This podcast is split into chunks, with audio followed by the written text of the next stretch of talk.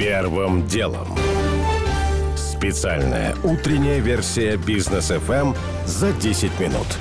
Доброе утро. Сегодня 19 ноября. Я Игорь Ломакин. Это подкаст «Первым делом». Для начала о том, что случилось, пока вы спали.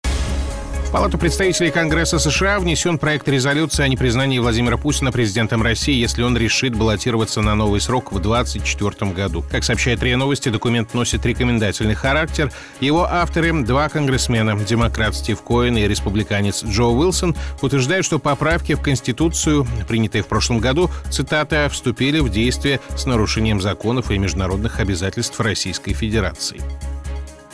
Операторы связи смогут раскрывать данные о звонках и трафике абонентов третьей стороне, например, банкам для скоринга и борьбы с мошенниками, пишет сегодня коммерсант. Соответствующий законопроект разработали в Минэкономике. В поправках говорится, что полный перечень сведений, с которых снимут тайну связи, а также порядок их предоставления определит правительство. Судя по пояснительной записке, передача данных будет возможна только с согласия самого абонента.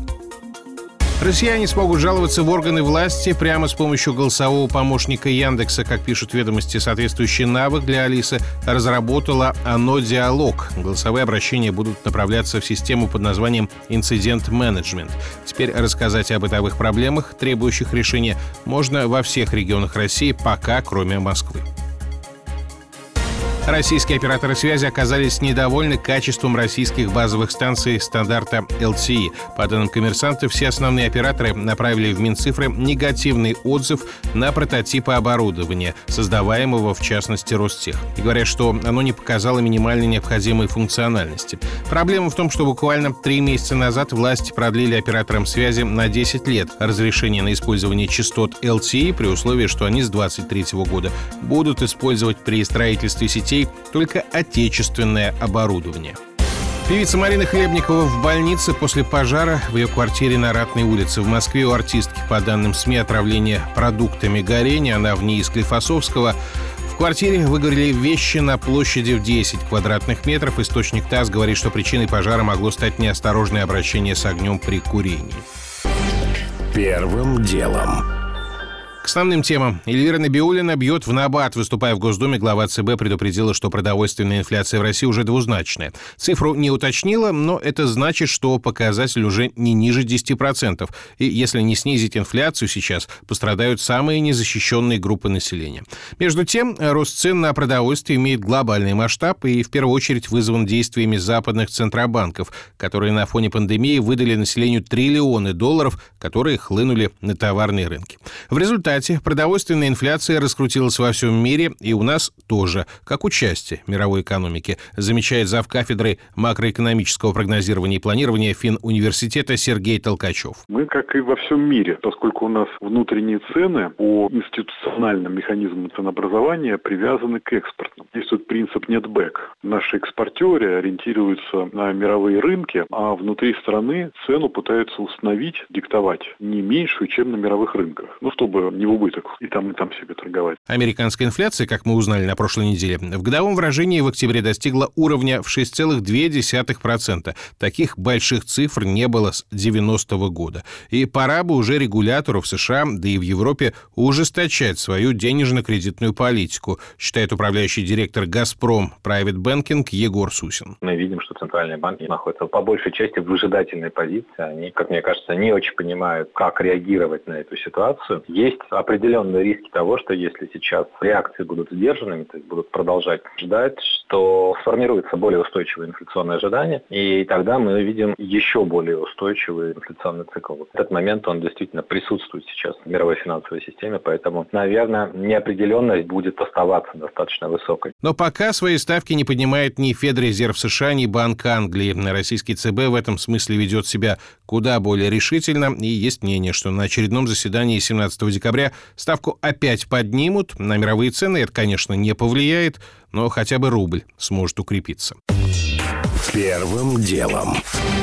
Валерий Рашкин, признавшийся накануне в убийстве лося, сообщил, что хочет купить лосиху и выпустить ее в месте, где охотился. Как сказал депутат в эфире Первого канала, для того, чтобы она жила, размножалась, там были стада соответствующие. Рашкин в деле с охотой сам назвал себя жертвой обстоятельств, тем не менее уголовное дело завели. СМИ утверждают, что коммунисту может грозить от двух до пяти лет. На самом деле, скорее будет просто штраф, полагает юрист, заместитель гендиректора консалтингового агентства GR Group Ярослав Авилов. Я думаю, любой опытный охотник понимает, что есть разрешение на охоту. Это индивидуально определенный документ, который выдается конкретному физическому лицу на совершение конкретных действий, там, на отстрел определенных категорий животных. Ссылки на то, что разрешение там было у кого-то, но стрелял при этом он сам, что следует из его видеообращения, я в этом логики никакой не вижу. Я полагаю, что штраф, скорее всего, может грозить до 500 тысяч рублей. Ну и судебная практика об этом свидетельствует, что, как правило, по этим категориям дел суды именно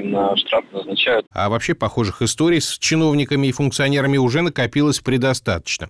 И чем же они заканчиваются обычно? Часто ничем, говорит почетный член Московского областного общества охотников и рыболовов, бывший государственный охотничий инспектор Валерий Кузенков. Такие высокопоставленные в Тюмени из «Единой России», да, он косульно стрелял. Ну, там какие-то минимальные ему были предъявлены штрафные санкции, и выперли его в «Единой России» региональной. И все, вот этот вот случай. А так все уходят от ответственности. Те, кто настреляли гусей на Чукотке, так никто ничего не знает про это дело. Тот, которого издевался волком и стволы ружья ему в пасть совал, вроде как тоже из партии его попросили. Губернатор, который медведя якобы отстрелял в Иркутске. Он сейчас вообще чуть ли не в Государственной Думе сидит депутатом. Кстати, сам Рашкин вчера заявил Интерфаксу, что в представлении генпрокурора есть запрос лишь на частичное снятие с него неприкосновенности, который дает право на проведение допросов и обысков.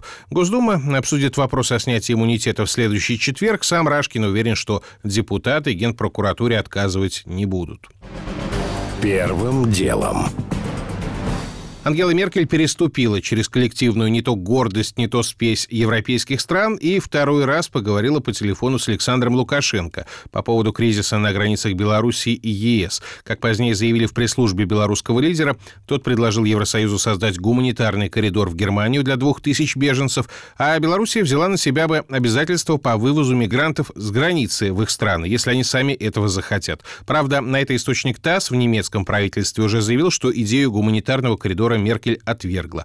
Но в любом случае похоже, что самая острая фаза кризиса с мигрантами уже миновала, считает Георгий Бофт, и не без выгоды для Лукашенко. И хотя теперь Минск и Берлин отрицают факт постановки вопроса о снятии санкций, в ходе подобных контактов обычно возникает все же некое неозвучиваемое взаимопонимание насчет того, что дальше загонять в угол жертву, по крайней мере, не станут. Во всяком случае, пока полностью новые санкции против Беларуси Евросоюзом официально не озвучены, и до конца нельзя исключать, что они еще могут подвергнуться корректировке в зависимости от того, как быстро разрешится нынешний кризис. Со своей стороны, Минск все же добился того, что проблема мигрантов в целом будет вынесена теперь на межгосударственный уровень Беларуси и ЕС, что будут назначены ответственные лица с обеих сторон, и таким образом установлен первый с лета прошлого года официальный канал общения между Минском и Брюсселем. Возможно, также Белоруссия получит определенную финансовую помощь для содействия беженцам. Ну а пока наибольшую практическую часть решения решения проблемы возьмут, судя по всему, на себя страны Ближнего Востока. Уже состоялся первый рейс, на котором иракские власти вывезли около 300 граждан страны из Белоруссии на родину, в том числе в иракский Курдистан. Можно считать, что нам явлена тем самым образцовая модель решения подобных проблем и в будущем. И нечего по миру бегать. Живите, где живете. Георгий Буфт. Первым делом. Российские компании могут допустить в отечественные же офшоры на острове Русский и на острове Октябрьский. Пока там разрешено регистрироваться только предприятиям с иностранной пропиской. Собственно, и создавались две эти зоны с целью вернуть капиталы из-за границы. Разрешить регистрацию на островах российским компаниям было нельзя, что в ЕС минувшим летом сочли дискриминацией и что чревато для наших офшоров европейскими санкциями. Потому в правительстве и думают дать доступ россиянам. Но будет ли в этом смысл? Мнение мнение члена правления РСПП Игоря Юргенса. Слышал от ряда крупных компаний довольно интересные, так сказать, истории, когда налог на прибыль снижается, там дивиденды как-то интереснее платить и так далее. Это с одной стороны. Вторая ипостась, которую мы наблюдаем сейчас только что, наш президент поддержал на двадцатке, которая закончилась в Италии, увеличение налога на крупные корпорации для целей всемирного развития, включая там за климат, за то, за все, то есть борьбу с офшорами. Да? Если в моей голове не умещается, то как это будет умещено в головах многих людей в правительстве и в бизнесе, давайте посмотрим за генезисом истории. При этом, по данным ведомостей, для прописки в офшорах будет несколько условий. Компании должны будут открыть там реальный офис площадью от 100 квадратных метров с численностью сотрудников не менее 15, а также перевести туда управленческие структуры. Если так, то смысла перехода в офшор нет, считает владелец крупной сети частных детских садов Smile Fish Иван Сорокин. Наша штаб-квартира находится в Москве. Все управление, все руководство компании находится в Москве. Это очень удобно, потому что у нас наши партнеры, франчайзи, они находятся в разных регионах. Поэтому иметь офис и штаб-квартиру в Москве для меня именно более удобно на сегодняшний день. Именно такая история. И мне не хочется даже иметь некие преференции, где-то еще экономить. Я понимаю, что я больше денег заработаю, если я буду находиться и базироваться в Москве. Пока из двух офшоров наибольших успехов добился остров Октябрьский в Калининграде, но успехи скромные. 55 резидентов и совокупные инвестиции 53,5 миллиарда рублей. В масштабах российской экономики совсем немного. Первым делом. Уже не успеваю рассказать подробно о том, что Европу захлестнула новая волна ковида. В Германии за сутки антирекорд 65 тысяч новых пациентов за сутки, но при этом только 266 смертей. О том, что Автодор снизит максимально разрешенную скорость на платных дорогах до 110 км в час. Уверяю, что только на время зимы. И о том, что мошенники продолжают успешно отбирать у россиян и деньги, и квартиры. Можно ли это хоть как-то пресечь? У меня ж пока все. Это был Игорь Ломакин и подкаст «Первым делом». Кому мало, переходите в бродкаст. Наш следующий выпуск утром в понедельник. Первым делом. Специальная утренняя версия «Бизнес ФМ» за 10 минут.